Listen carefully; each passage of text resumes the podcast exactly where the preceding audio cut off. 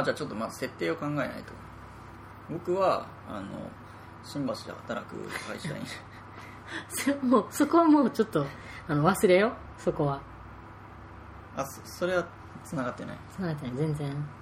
あじゃあ。とりあえず「クジラジ2回目」っていうことでコールタイトルコールとタイトルコール僕からやるの？そうだよ。メイマ音「リトルイディオット」でお送りするクジラジもう一回撮っとこうもう 今の練習だから。練習だね。メイマ音「リトルイディオット」でお送りする？クジクジラジさあ始まりました。はい。今日のクジラジ2回目？2回目。2回目だし何年目？何年ぶり？何年ぶり？多分5年ぶりぐらいじゃん。まだ京都行く前の神奈川時代で1回を取ったから多分2010年ぐらいうん。ぶりだから5年ぶりぐらい。2回目。じゃあもう5年おきにやるポッドキャスト。ゆるすぎる。はい。っていうクジラジです。うん。まあその分内容も濃いはずなんでね。濃いはずってなわけないよね。はいじゃあ今日は何の話ですかね？今日はじゃあまずハッカソンの作り方を話しますか。作り方？いやなんかこうハッカソンの作り方とかってこうなんだろう仰々しく話し始めるけどまず普通のハッカソンというものに参加をしたことが私はなくってそもそもそのなんだろうハッカソンってそのエンジニアの人とかデザイナーとか何かそのプロダクトを作ったりとかあの既存の何かをこ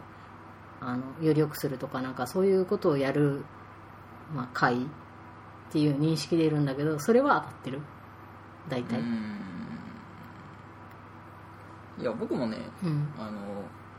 ちゃんとしたハッカソンには参加したことなくて。はい。ハッカソンっていうと、うんまあ語源からは、うん。ハックとうん。マラソンのうんつなげた造語だから、こうん。うひたすらハックし続ける。うん。そう。なんかさっき調べたらなんかこうハッカソンって1日何かこうやる会みたいなイメージを持ってたんだけど1日からななんか何日間みたいな感じで書いてあって。あそうそうそう。夜寝ずにやったりする、うん。でそれがまあ普うん。通で、まあ、場合によってはこう最初にチーム分けをしてうん。でチームで何を作るか決めた後に、うん。ガーって何かを作って、うん。まあ、夜そのハックするか、うん。まあ、そこで寝て休息を取るかとかは、まうん。あ、そのチーム次第でやって、うん。最終的に完成物をうん。あのみんなで発表し合ってうん。優勝を決めたりとかなんかどっちかっていうとそれだと合宿とかに近い。そうだうね、ん。なるほど。でまあその多分語源的にはそういうイベントのことを指してるんだけど、うん。そういうイベントなかなか開催できない、難しいよね。うん。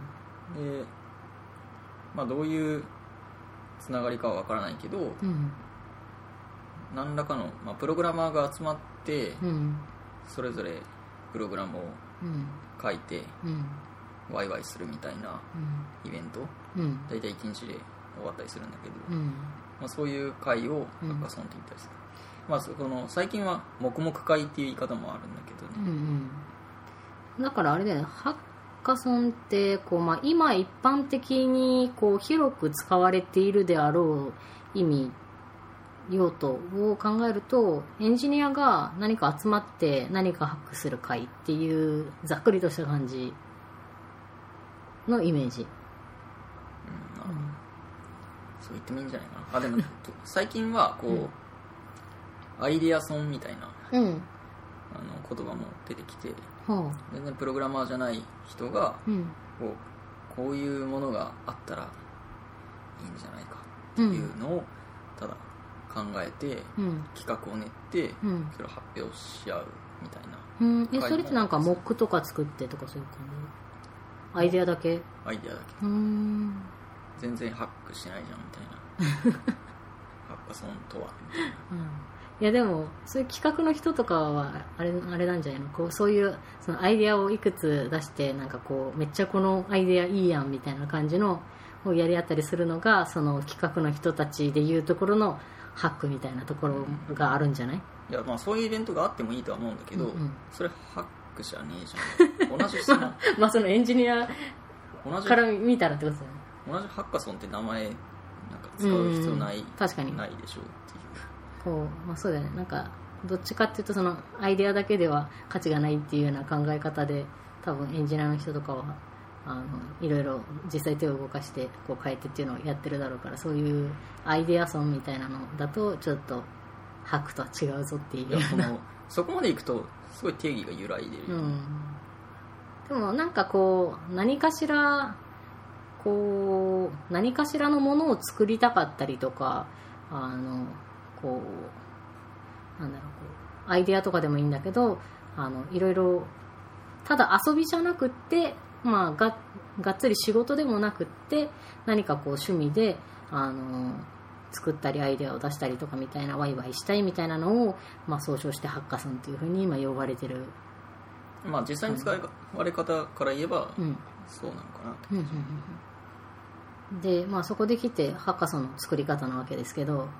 最近うちでは月に3回ハッカソンが開催されているっていう状態でその、まあ、あの僕もさっきハッカソンちゃんとしたの参加したことないっていうふうなことを言っていてなんか私はそのエンジニアでもないからなんかよりハッカソンっていうものに対してその関連性っていうのはかなり低いんだけど、えー、と月に3回あるうちの2回が CL フリークスコモンリスパーが集まってハッカソンプラスポッドキャストの収録をするっていう回が3回中に1回あってもう一つがプリソンっていうまあ簡単に言うとウェブ女子がウェブ女子とその他大勢の人たちが集まってまあワイワイ黙々会をやるっていう、まあ、ハッカソン的な何かを開催してるっていうのが、まあ、この計3回のうちの内訳。なわけだけどなんかこう割ともしかしたら特殊なのかなっていうふうに思っていてなんかその他のハッカソンっていうのに参加したことがないからまずどうやって他の人ってハッカソンやってるんだろうっていうふうな疑問があってなんか通常その CL フリークスとかそのプリソンとかでもいいんだけどなんかこうもう完全にあのまず料理を作るところから始まるっていうハッカソンがあの私の中ではね。うん。なんかこの料理がランチとディナーで出てきてかつなんか無限に飲み物とか出てくるみたいな。まあ、そこのイベントでうん。あの主催側でかつこうあの参加者ではないっていう 立ち位置。シールフリークスはあの完全にそうだよね。参加者ではないけど、まあ、な反主催者みたいな感じでなんかこうお世話係みたいな感このシエルフリークスとうん。あとプリソンもうん。あの昼食が出るんだよね。そうそうそう。昼食と夕食が、そうそうそう。出て出る。まあ、昼12時からうん。始まって。そう。でそれの準備がこうホスト側の人間としてある なんかそれ多分他のハッカソンではなさそうだなって思っていてどうどうなんだろうな他のハッカソン行ったことないからよくわかんないんだけどだから前回面白かったのがあのプリソンでこう何をランチに出すかっていうのはなんかもう完全に私のなんか個人的な好みとかこれ出そうとかその季節的にこれがいいだろうとかみたいなのをあの考えたりとかしてやってるんだけど前回プリソンであの揚げ物だと簡単だろうと思って天ぷらそばを作ったらあの参加者が9名いて 天ぷらを揚げるのに3時間かかって 3時間ずっと天ぷらを揚げるっていうあのハッカソン活動をしたっていうあの天ぷらをハックするっていう 会っていうのがなんか個人的にすごい面白くって。まあ。ねなんかこうなんだろう。そういうあの多分普通のハッカソンっていうのはこうみんなじゃあ何かこう自分で飲み物とか食べ物とか適当に買ったりとかしてこうもう黙々その作りたいものに集中してやっていこうみたいなのが、まあ、そのガチのハッカソンの正しいそのお作法だと思うんだけどなんかうちはそのホストがなんかよくわかんないけどめっちゃ天ぷら揚げてるって思えばそのゲストの一部はめっちゃガチで開発みたいなことをしているだったりとかなんかこう参加者の女の子が急にうちのキッチンを掃除しだすとか なんかそういうこう割とプリソンが変なだけで。あそうなんだ。プリソンあのちなみにプリソン何をやるかって言ったらもうな何をやってもいいですっていう感じでだから僕前回リスプ書いてた僕はまあ普通に、ハックしてる、うんまあ週末やってることをそのやってたっていう。うん。か結構そのエンエンジニアの人は普通にまあ何か自分のプロダクトをいじったりとかみたいなことをやってたりとかあとまあウェブ女子の中では英語の勉強をする人がいたりとかあと読書をしたりとかあと、まあ、うちのキッチンを掃除黙々するっていうのをやったりとかっていうようなまあなんかそれを、まあ、ハッカソンっていうふうに呼ぶとまたその僕がいやまあそこでこう、うん。うんハックとは何かみたいなこう いうあの定義に、うんうん。定義の話をし始めると、うん。すごい面倒くさいことになるから、そこはあえて立ちここでは立ち入らないことにしよう。置いとこうって、うん。僕僕も立ち入らないことでいはい、でまあそういうイベントがありうんます、そうそうそう。でプリソンっていう。っていうので、まあ、もしかしたらそのハッカソンっていうのをやってみたいっていう人も多いと思ってそのプリソンっていうもの自体もあの多分今34回ぐらいかなやったの。プリソンっていうのはななんで始まったんですか？プリソンっていうのは、まあ、あのミュープリさんっていう、まあ、元同僚で、まあ、今も仲良くしてもらっているあの某ウェブ女子がいるんですけどそのウェブ女子がハッカソンみたいなのをやってみてあの柴優さんっていうエンジニアの方がいてはてなの。でその柴優さんが柴ソンっていう、まあ、ハッカソンをされていて、まあ、今はされてないっぽいんだけど安直な名前。でその芝村っていうのになんかこう淡い憧れがあったみたいでなんかそういう芝村的なハッカソンをその私もやってみたいみたいな感じでみゆプリさんが言っていて、まあ、ただ自分一人でやるのは大変だし、まあ、やる場所とかもないし、まあ、どうやってやろうかっていうので一緒にやってほしいっていう、まあ、お声がけをいただいてじゃあうち、まあ、そこそこ、まあ、場所もあるしあのキッチンとかも自由に使っていいからうちでやろうぜみたいな感じでここ34回ぐらい、まあ、我が家でやってるっていうような。だからでまあもう,、もうちょっとあのプリソンの説明をしてもいいかなと思うんだけどうん。プリソンの特徴というか、うん。変なのはうん。あのリモート参加。ああそうだね。リモート参加っていうあの、まあ、のがあって何かっていうとまあえっとシャーププリソンってつけて、まあ、参加すると、まあ、リモート参加ができるっていう、まあ、あのそういう遠隔参加者っていうのも募集していてプリソンが開催される日にその日やったことを、まあ、何でもいいから、えっと、プリソンでつけてツイートしてくれるとあのプリソンの開放ブログに、えっと、その現地の参加者と遠隔参加者のその日やったハッカソンの内容っていうのがあの記録されるっていう、まあ、会その遠隔参加者は何をやってるんですか？あの基本的にプリソンって何何をやってもよくってプリソンの意義っていうかなぜプリソンをやってるのかっていうところから始めるとミュープリさんっていうのはその、まあ、エンジニアでないのであのもうそもそもプログラムも書けないしよくわからないけどそのやっぱり自分もウェブ企業で働いているのでハッカソンみたいなことに興味があるし、まあ、どういうものかやってみたい。だからその見よう見まねでも自分もそういうあのエンジニアの人とかがやってるようなあの勉強会みたいなのとかそういうのをやってみたいっていうそういうなんだろう意識っていうかあのやりたいっていう向上心みたいなものはあの応援したいっていう、まあ、スタンスであの私もあじゃあ一緒にやりましょうみたいな感じでまずそのプリソンっていうのがあると。でじゃあプリソンを参加する条件とかをどうしましょうかっていうので最初はミュープリさんか私の顔見知り、まあ、知り合いが参加できるっていう現地参加者であの参加できるっていうふうにしていてそれプラス、まあ、あのハッシュタグで遠隔参加っていうのもできるんだけど2回目からそのツイッターで募集しているのでなんか全然あの面識とかあのその時になかった方があの面識はないんだけどハッカソンに興味があるからあの参加してみたいっていうふうに言ってくれてでその人は C++ かな？をなんかこう勉強してるっていう、まあ、女性の方でなんかそういうその勉強してる途中であのハッカソンとかその人も興味があるんだけどあの自分でそのハッカソンを知らないところに飛び込んだりとか勉強会に行ったりっていうようなところまではなかなかできないけどそのプリソンは割とその敷居が低そうだからあの参加してみたいっていうようなお試しみたいな感じでなんか声をかけてもらってなんかそれすごくいいなと思ってなんかこうプリソンってその中身があるかないかって言ったら多分なくって あの誰もハックしてないんだけど 正確に言うとそのあのミュープリさんにしてもそうだし私にしてもそうだし、まあ、僕とかはあの普通にリスク書いたりとかしてると思うんだけどあの正確に言うとそのハッカソンっていうもののあの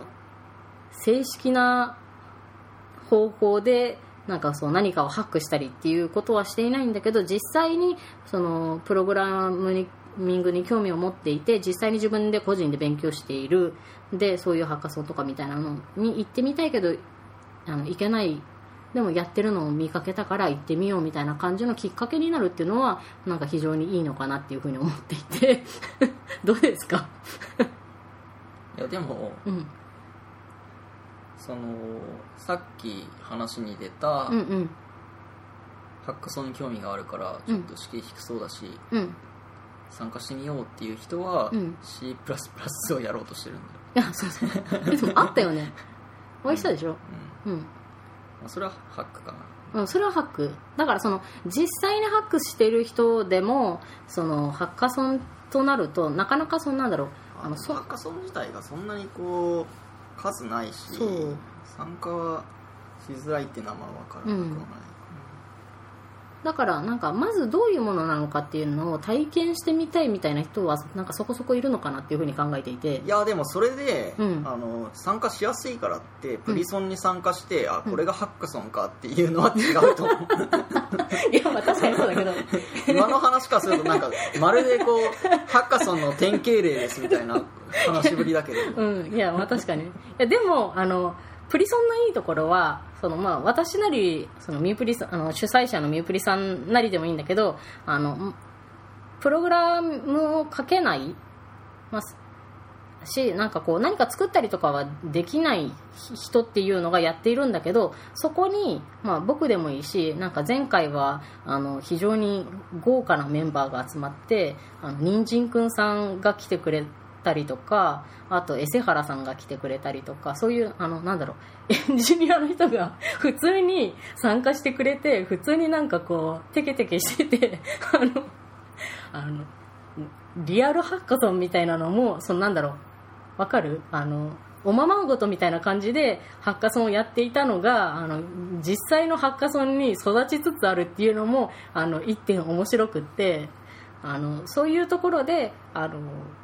まあ、もちろんうななんだろう3時間天ぷら揚げ続けるのがハッカソンかって言ったら多分それは違うんだけどでもその横であのハックしてる人たちっていうのを見見られるっていうのは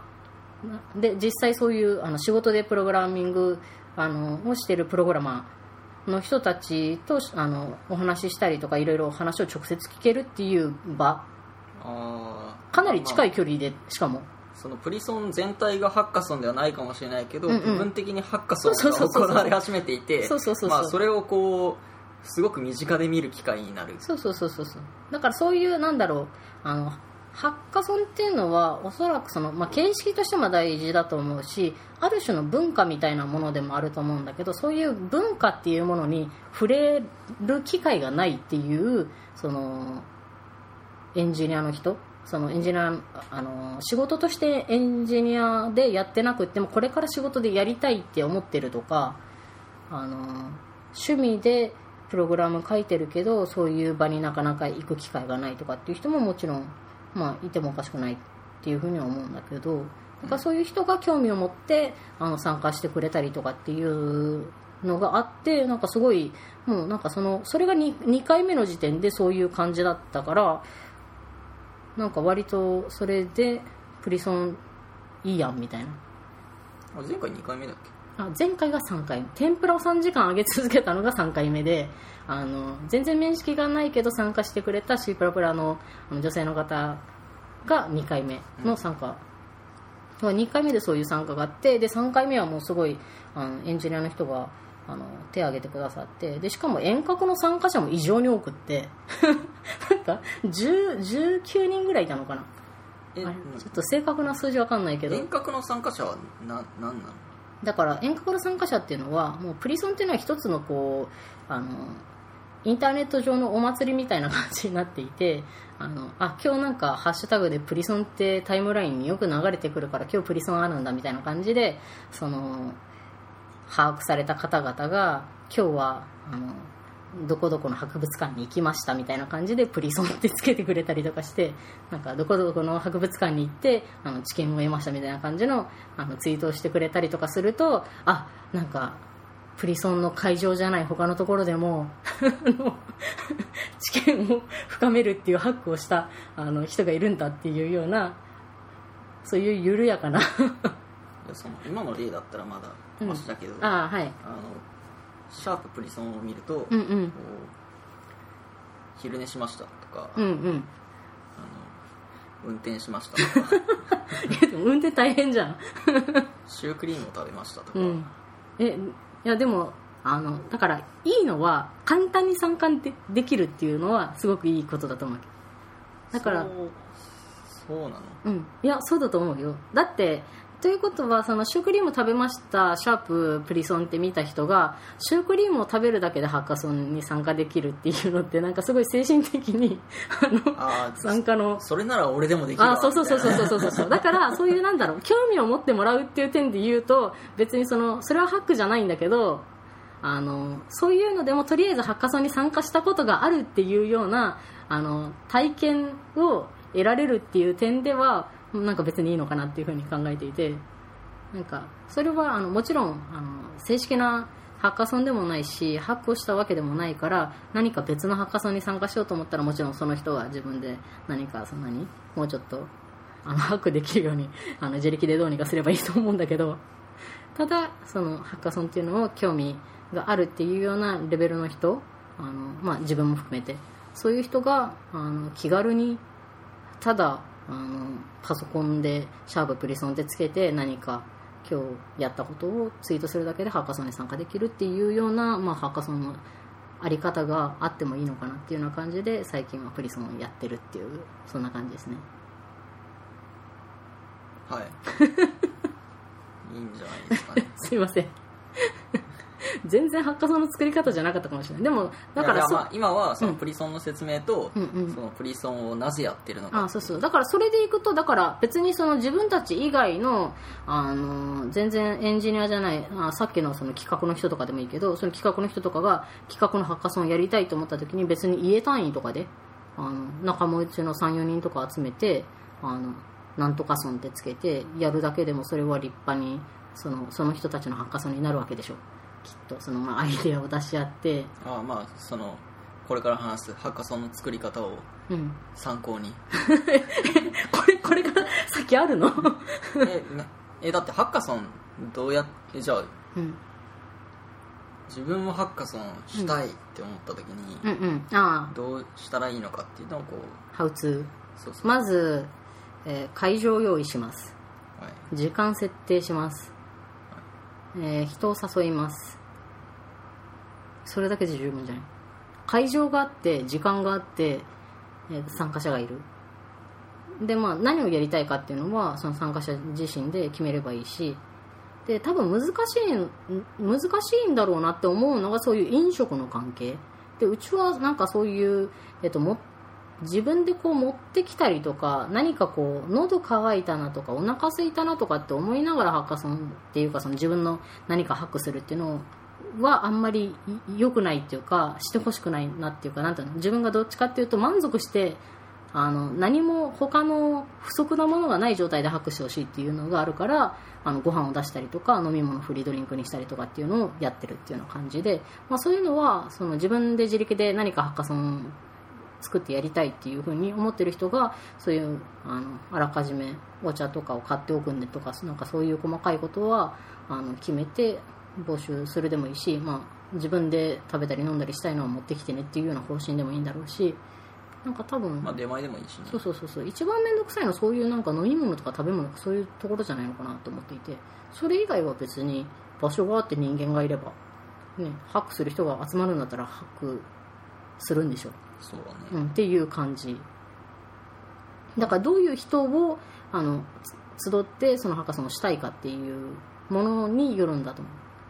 う。なんかプリソンはそれがあの全然あのハックできないあの全くの、えっとまあ、初心者であったりとか全然そのハッカソンに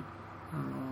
関係がないあの普段触れる機会がないっていうような人でも全然ウェルカムっていうような方針でやるからどんな人でもどうぞっていうような感じでやってるし CL フリックスの場合で言えばあのもうコモンリスパーっていう狭いくくりでもうあの聞きたいやつは聞けよ。そうじゃないやつらは聞かないでいいからっていうようなあの方針のその、まあ、ハッカソンなりそのポッドキャストなりっていうようなやり方も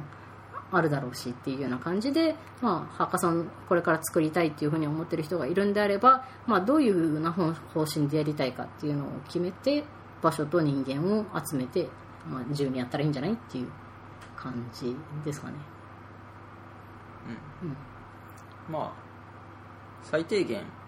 場所とうん。あと食べ物飲み物をどうするかっていうのをうん考えておけば、うん。ハッカソンはできて、うん。あとはそのハッカソンの趣旨次第ってことですかね。そうですね。あであともう一個あのうちは無限に電源があるから電源についてそんなに心配することがないんだけどあー。多分普通の家だと電源っていうのがあのそんなになくってだからあの延長コードとかを用意しとかないとダそうそうそうそ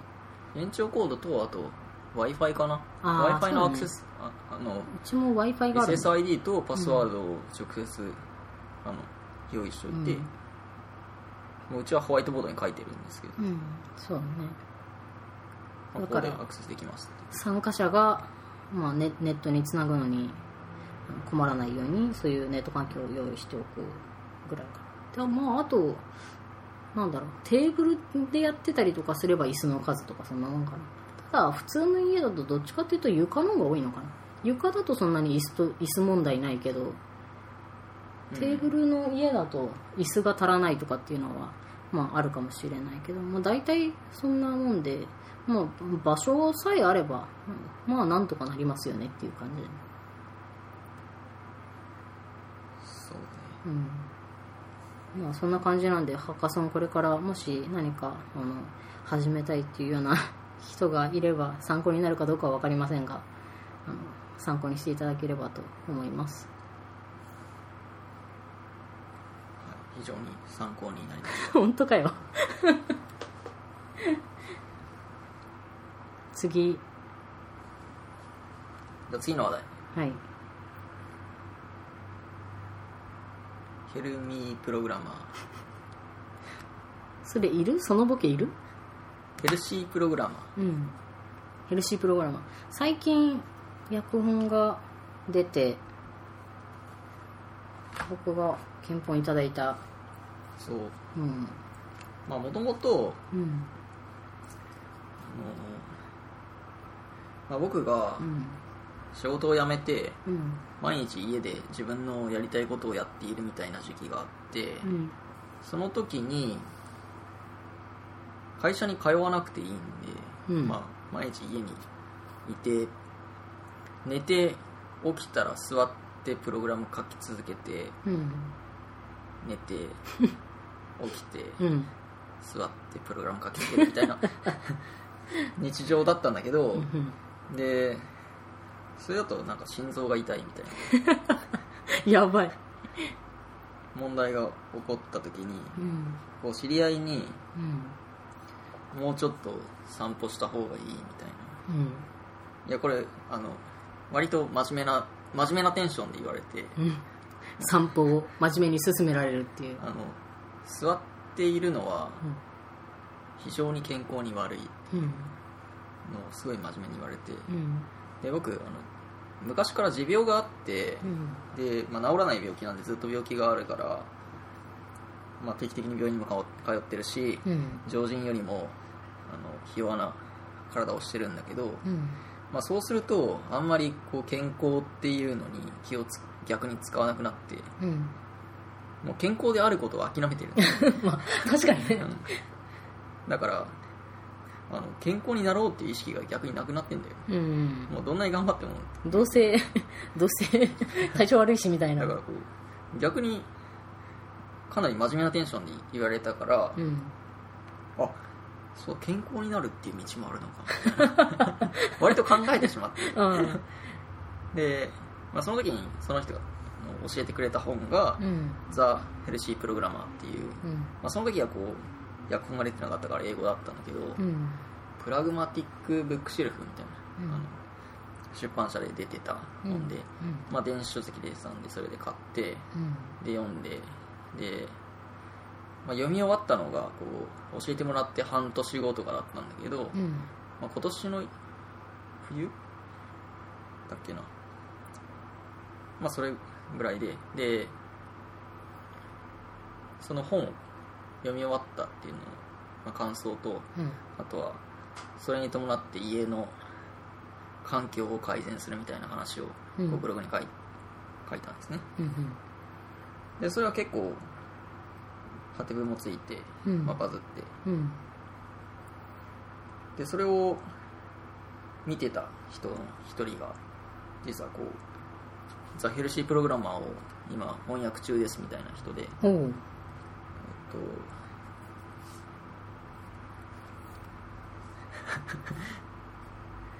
でその人が今月あ今年の夏出版予定です。うん玉川隆二さんですね。うん。今年の夏出版予定です。のよあの日本語版を出版予定ですっていう。うん。のを教えてくれて。うん。で実際夏になって出版されて、うん。まあ、知ってる人もいると思うんですけどヘルシープログラマーって、まあ、そのままのタイトルでオライリーから出ています。うん。でこれをこの玉川隆二さんが検本してくださってあの僕のブログ経由なんで。あの前から知り合いとかではなくてそのブログを見てくれてそう。検本してくださいました。でまあ読み終わってから45ヶ月は経ってるんでで一回読んだことなんだけどもう一回読み直してみるとうんうん。全然活かせてないなっていう。え前回読んだ内容が。そうそうそう。なるほどっていうのに気づきつつもう一回うん。ちょっと順次読んでるかな。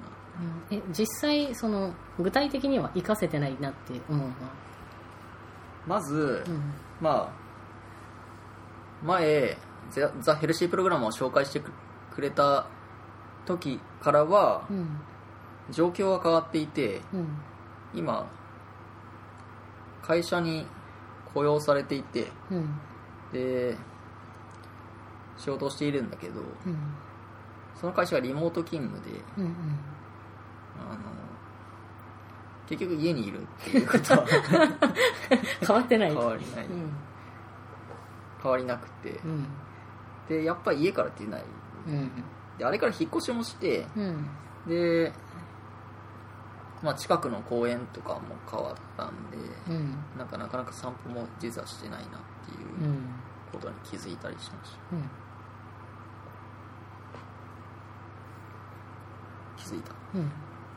うん。でその新しく訳本のヘルシープログラマーを読んで何かこう新たに生かそうっていうかその工夫してみようみたいなので何か。まあ、またさ散歩してみようかなっていう気にはなってて、うん。あのヘルシープログラマーのいいところはうん。あのヘルシーっていうからこうヘルシーって健康じゃないですか。うん。で健康っていうのにこうまず僕は割と抵抗感があるんですよ、まあ、さっき言ったけど。持病があるから。そう。だだからヘルシープログラマーってとこうまず運動してみたいな、うん。体力をつけましょう、うんうん。割と意識高い系かなって思うんだけど、うん。実は全然そんなことなくてうん。読んでみると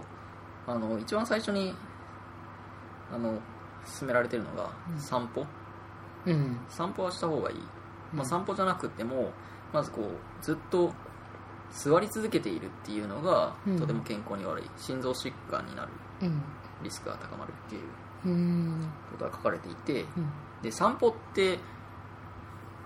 運動って言った時になかなか入らない。まあ確かに、運動って言ったらもっとがっつりやる系、うん。ランニングとかねせめて。だからそこで散歩って言われてて割と安心して、うん。散歩なら僕もできるかな。うん。っていうことを考えて、うんまあ、散歩をとりあえずやろうと思って、まあ、散歩するとこう日に当たるっていうのもまあ副次的にあってうん。日に当たると免疫力も高まるとかうん。そういう効果があったりとか。セロトニン生成されたりとか。あとはこう歩くことで血流が良くなって脳に血が回るので、うんより頭が働くようになる。良いアイデアが浮かぶとか。あそういうので生産性が高まるってあいう効果もある。うん。素晴らしい。とか、まあ、そういうことも書いてある。うんなのでまああんまりこうがっつり運動しようみたいな気は今もなくって。あの、あんまり意識高めるとねあの挫折するから、うん。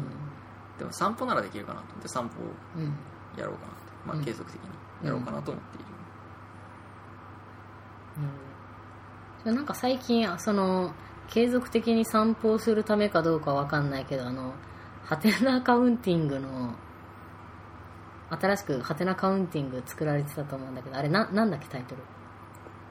連続外出にし そこは散歩じゃなくて連続外出日数なんだ。まあ散歩っていうと、うん。まあ、何分以上どこを歩くああとかあると思うけど、ま基準も難しい感じがする。あ、だから外出ならできるかなっていう。ああ ちょっとちょっとなんか ちょっと弱気になったかなっていう感じ。だあのまあ。外出してこう直射日光を浴びる。うん。あのあれなんだよね。日光を浴びるっていうだけじゃなくてだから窓越しに日光を浴びてもうん。あんまり意味なくって、うん。結構こうガラス越しだとガラスであの弱まってしまううん。から、直接太陽の光を肌に当てるっていうのが重要らしくて、まあ、そういう意味ではこう外出っていうだけでも、まあ、うん。効果はあるかな、なるほど。あの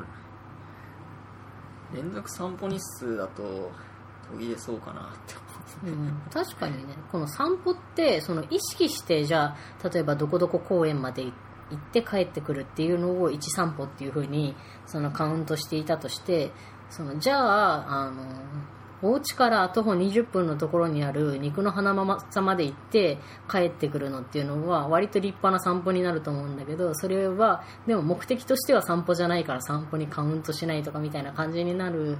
と。あそれも散歩にカウントしてもいいと思うけど。えじゃあそれはあのじゃあ肉の花正は徒歩20分かかるけど徒歩10分のスーパーまで行くっていうのは散歩に含むかどうかみたいな。なんかそういうなんだろう。どこまで行ったら散歩でどこまでだったら散歩じゃないみたいなの難しいからその外出日数っていうのは割とあのいいカウントの仕方な感じがするね。なんかあの途切れるとやる気なくなるじゃん、うんまあだからまこう最初のはそのハードルっていうのは低い方がちょっとずつやってたらいいあかな。一応ここ数日は続いてて平日は、あのまあ、近くの神社通ってうん。あの公園回って、うん。まあ、駅との前通ってくるってこうう、ん。帰ってくるっていうルートを確立していて、うん。で、まあ、それを、まあ、近くだからあれなんだけどぐるって歩くと大体普通に歩いて15分。うん。で途中休み休みだとまあ20分から30分ぐらい。うん。みたいな感じ。のコースを確立していて、うんまあ、そこを通るのがへ標準的な散歩。うん。で平日はそそのルート通ろうかなと思って。ういいいね。で続くかどうかはわからないうん。多分そのヘルシープログラマーっていうのは、まあ、もちろんプログラマーの人が直接読んでもいいんだろうけどなんかそういうなんだろうここに書いてあるのにその座り続けるのがいけないから、まあ、立った方がいいんだけど立ち続けるのも良くないからその大事なのはそのなんだっけ同じ姿勢を20分以上しないっていうようなので、まあ、うちではなんだっけそのテーブルあのカウンターテーブルを使ったりとかあのダイニングテーブルを使ったりとかソファーがあったりとかっていう風なそういうなんか動きのある作りを部屋の中でするみたいなのをやったりとかしていてただそそういうのってなんかまあ一人暮らしの人だったら自分で勝手にやったりとかするんだろうけど家庭持ってる人とかだったらなんかどっちかっていうとその本人も読んだ方がいいけどなんかもしかしたらそういうパートナーとかも一緒に読んでその何旦那さんとか彼氏とかのその健康を気遣ったりとかするっていう点でもなんか結構役立つ本なんじゃないかなっていうふうに思うんだけどどうですか？あそうなんですか。かなっていうふうに思ったただなんかこうプログラマー向けに書いてあるからなんかちょっと言い回しがなんだろう普通の人が読むとちょっと分かんないみたいな箇所があったりいやとか分かんなくていいと思うよ アジャイルにやっていこうみたいな。あじゃあいいです別に。まあ雰囲気は分かると思うんだよね、この文脈から。え っまあそれで十分かなっていう感じする。とねうん。まあ第2章健康のブートストラップとか。うん。あとはなんだろう。健康のリファクタリングとか。えでもこれ家庭に一冊あってその、まあ、本人とあの奥さんなり彼女なり、まあ、家の人が読んだりとかしてあのあ。一緒に健康に気遣うっていうのも。もう第1章から健康のユニットテストある おかしな振る舞いをするコードをリファクタリングする場合まずは必ずいくつかのユニットテストを行うはずです。健康のリファクタリングを行う場合も同じでまずはテストが必要です。でもう第1章の最初からもうね。始まってしまう、まあ、大体雰囲気わかるよね。うんでもこれ今の流れだと完全にそっとじする感じだよね。奥さんが読むと なんかちょっと何何書いてるかちょっとよくわかんないみたいな横文字多い。そう。健康へのイテレーティブなアプローチみたい難しいってな。る な難しい。うん。いやでもあのまあそう何持病を持ってるとかっていうあの僕だけじゃなくて、まあ、普通にあの通常プログラミングしている人はかなり長時間あの集中してあの書き続けたりとかすると普通に何時間もずっと座り続けてっていうのはごく普通にあることだからまあねそういう仕事でされてる人とかは、まあ、一読するといいかなっていうような感じの。うん、まあ、最近結構注目されてるけどね、うん。プログラマー界。うん。健康について考えようという動きがある。うん。良い。まあ健康大事だからねいやーまあそう思ってる人は少ないと思うけどね。でもなんか僕なんか健康大事っていうのよくわかるんじゃない？いやまあけ自分が健康だったらなとは思うけどね、うん。切実に。でもまあ確かにね自分が健康で何もこう問題がなかったらそのそこまで気を使うっていうのはないかもしれないけどただこう年を重ねるとこうある時急にこうガタが来るとかって結構あるじゃん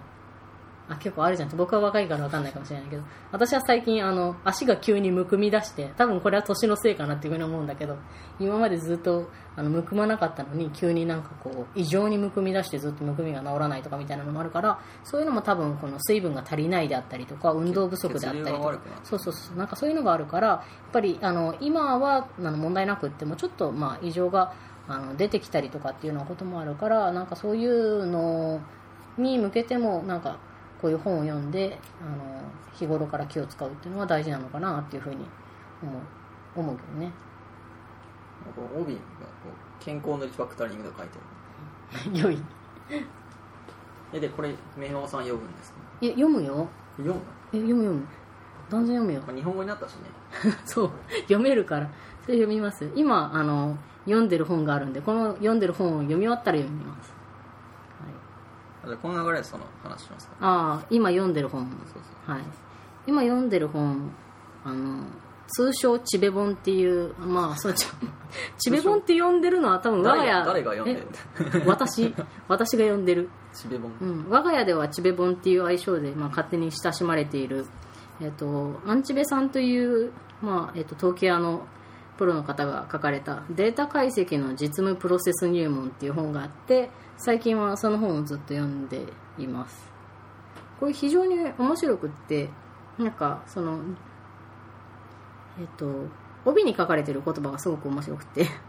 頼れる上司も先輩も既存のデータベースや分析ノウハウもないそれでもたった一人データ解析に挑むあなたへって書いてあって これなんで読み始めたかって言ったらあの急に会社であのちょっとあの深町さんいいですか？っていう風な感じであの呼ばれたのでなんか悪いことしたかなと思ってなんかこうついていったら、うんデータマイニングできますか？って聞かれて 唐突に。でいやデータマイニングって自分の中でその全然こうどういったものかっていうのを把握してなくってなんかアンチベさんがなんかよく言ってるなっていうぐらいな感じのことしか把握してなくってなんかでもメイマーさんってプログラマーじゃないし。そう。そもそもプログラマーでもないそうしいう部署でもない。そういう部署でもないんで、まあ、なぜ、まあ、多分その分析とか得意っていうの分析っていうかそのなんかこうあの業務改善とかっていうのが得意であの得意っていうふうにまあ思われてる。なんかこうちょいちょいこうここいけてないよねとかっつって勝手にこう直したりとか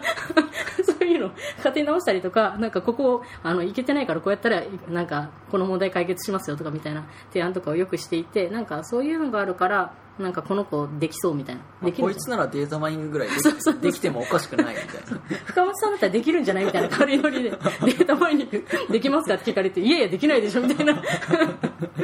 感じで一応あのできないというには答えたんだけど、まあ、なんかそうやって言われたらなんかもしかしたらあの自分も興味持てるものかもしれないというふうに思って、まあ、調べたらアンチベさんがちょうどあの6月の半ばぐらいかな。そうね。うん。に、まあ、あのこのデータ解析の実務プロセス入門を、えっと、出版されて一定これまあ会社のお金で購入してもらって今半分ぐらいまで読んでいるっていうので多分これ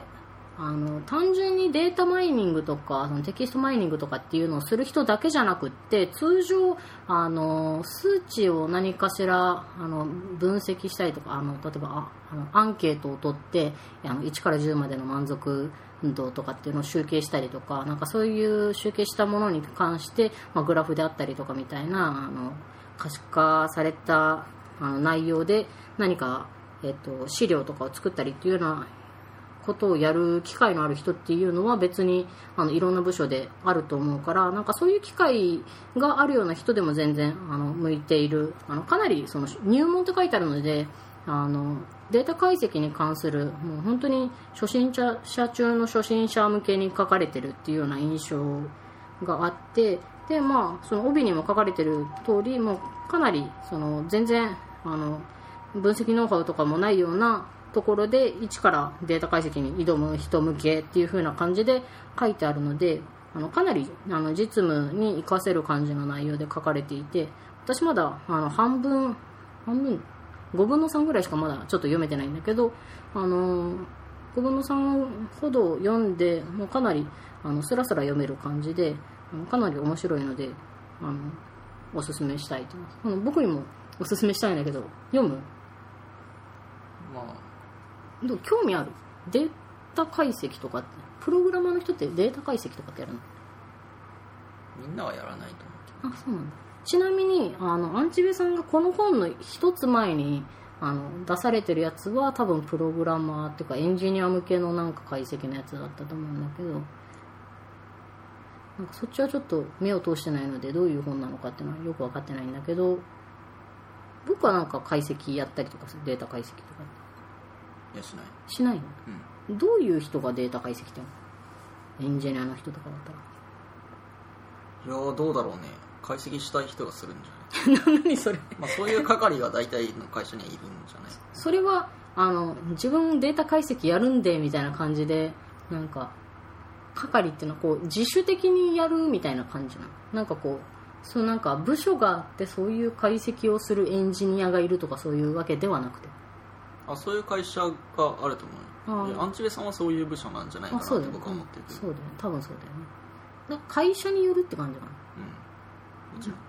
でもどうだろう。だからううちは私がその声をかけられるぐらいだから多分いなくって。だからそれがいるのが普通なのかいないのが普通なのか分かんないけど、まあ昔からある会社だったらいないのが普通なのかな、うん。割とこうビッグデータっていう言われ始めたのがはいはい。意外と最近？うん。3年前とかからなんじゃないかなと思うんだけど。へえまあそれでこうデータデータの重要性と、うん。まあ、あとはデータを取るだけじゃなくてそれを解析してうん。次に生かす方法をうん探ることうん。の重要性みたいなの。うん。それを理解してる会社だけが今それに力を入れてるって感じなんじゃないかなとあじゃあうちはその全体的に見ればその入り口に立った会社だ。そのデータの重要性に気づいてその解析できる人材をっていうような感じで。ね。まあ、そそれの重要性に気づいているっていうのとそのうん。重要性に気づくことでメリットがある会社、うん。あまあ確かにそうだよね。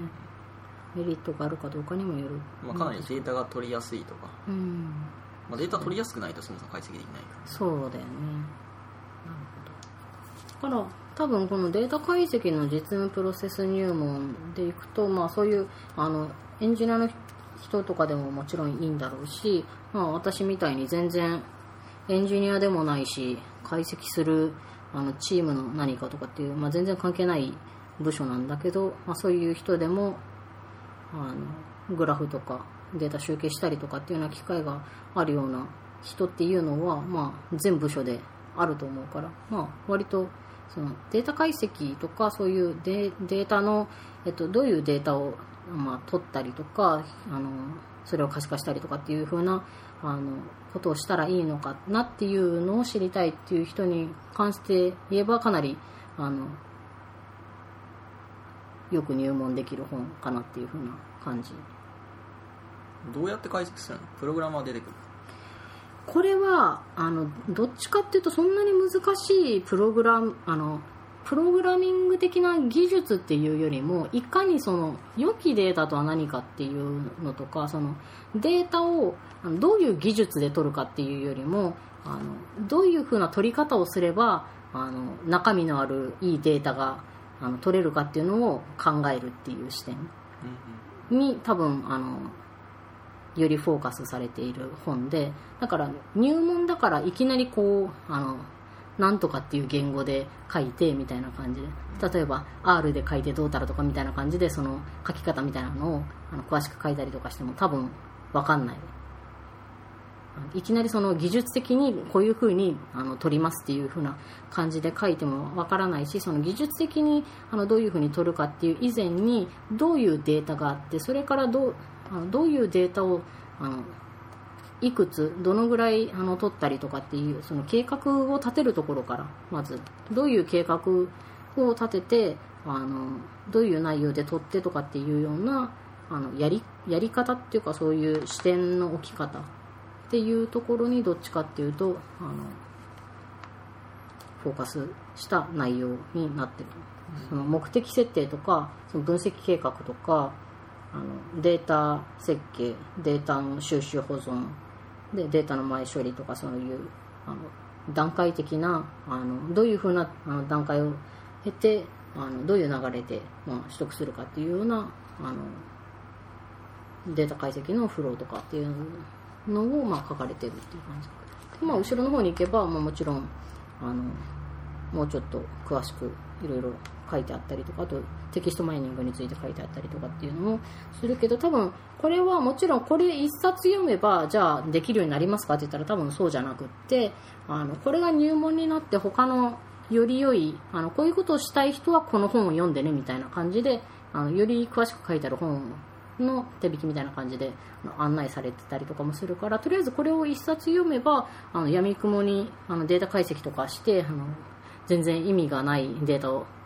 あのできちゃいましたみたいな感じは、まあ、あの防げるっていうかより回避してあのより良いより良きデータを、まあ、取れるようになれるための入門書っていうような感じです。多分。そうですか。僕読むこれ。じゃあそれを読んで、うん。あの解析のどう解析したらいいのかは分かったけど、うん。今業務であるデータをうん。使ってうん。解析をするっていうのは、うん。まだ別の技術が必要なわけでね。あのこれを読んだ後にうん。また R の使い方とか。うん、だからあのどのぐらいのデータの量とかっていうのももちろんあると思うけど。Excel とかでもできるのか量量によればなんか最近エクセルでそのデータの比較とかをあのちょうどやったりとかしてみたんだけどあのデータの量によれば、まあ、多少ちょっとなんかちょいちょい固まりつつとかってあっても、エクセルでもできるデータ量とかってももちろんあるしあのでエクセルとかでは難しい内容だったりとか、まあ、データ量とかであればもちろんあの別別途あのプログラム組んだりとかなんかやったりとかした方が良いしそのやり方もあの多分一つだけじゃなくっていくつかあのあるからそれはあのどういうふうなやり方でやるかっていうのはあのもちろん書い書いてもっていうかその案内もされているしあの自分で興味があればより詳しく調べてくださいねただ本書ではあの入門なので、まあ、簡単に案内するにとどまりますっていうような感じの書き方を、まあ、徴収されてるっていう感じかな。なのでもうそもそもプログラムが書けるとかっていうような人であれば、まあ、これを読めばあの割割とあこれは？多くの話とかあるじゃん。のあるある。だからえお多く多く使え使えるの？うん、だからその多くであのこのたったこれだけを書くことでこういうことができますっていうような簡単な例は書いてある。これはあの割と多くだと簡単にあのこういうふうなことができるので、まあ、本書ではこれをあの例として挙げますっていうような感じで書かれてるし、えうん、っていうような感じだから、まあ、あのもちろんプログラミングが分かる人であればなんかあのなるほどみたいな感じで見られるしだろうし、まあ、初心者であればあのたったこんだけのあのプログラムを書くだけでなんかこういうあのことができるんだっていう風なあの参考にもなるしっていうような感じで、まあ、入門書だけどあの割とこう幅広くなんだろうさまざまな人にあの、まあ、読んでためになる話が書いてあるんじゃないかなっていうふうに思う。あの普通に文章としても面白いしなんか本当に私あのこの5分の3読んだんだけどちょっと前にその使うべきではない可視化手法の円グラフが出てきたところでもうなんかすごいこの本読んでよかったなっていうふうに 満足してて。アンチベさんがいつもあの、えっと、3D 円グラフ殺したい殺したいっていうふうにおっしゃっていて。3D 円グラフ殺すマン。そうそ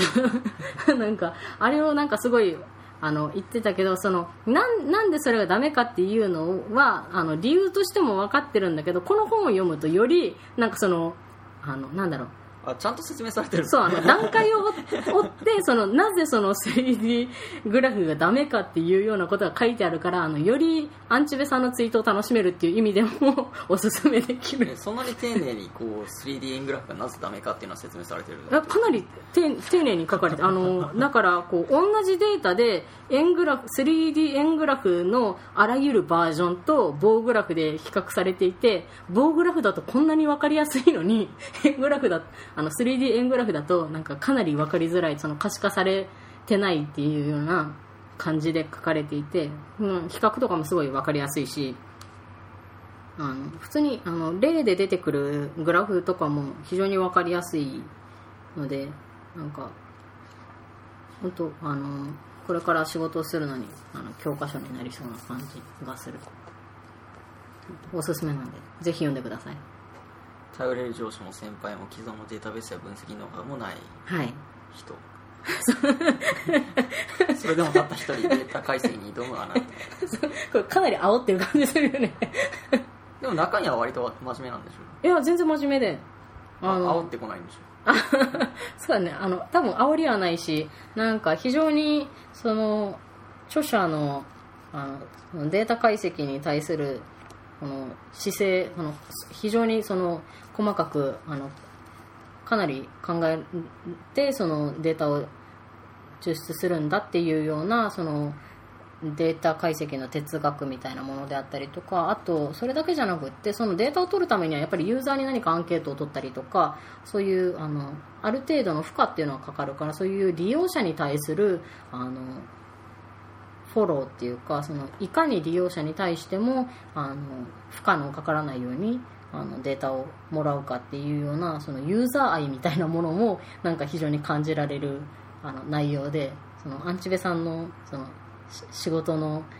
一端をこの本で見られるみたいな感じがしてなんか私はちょっとジーンと来てしまったんだけど、まあ、他の人が読むと分かんない。私はあのどっちかっていうと多分その自分のし仕事の姿勢がアンチベさんに近いものがあるんだろうからそのアンチベさんの文章を読んでいて非常になんかおいいぞアンチベさんみたいな感じで あのすごいこうあのほっこりしたっていうかそんな感じ。おすすめです。はい、はい、ぜひ読んでください。そんな感じで、えー第2回。クジラジクジラジはい。次回は多分5年後。5年後。5年後あるかな、2020年夏。うん、ぐらいにあったらいいなっていう。あ東京オリンピック？あ2020年だったっけ、じゃない、うん。そっか。まあ楽しみですねっていう。そう。じゃあまた5年後っていうことで、また5年後。はい。お疲れ様でした。お疲れ様でした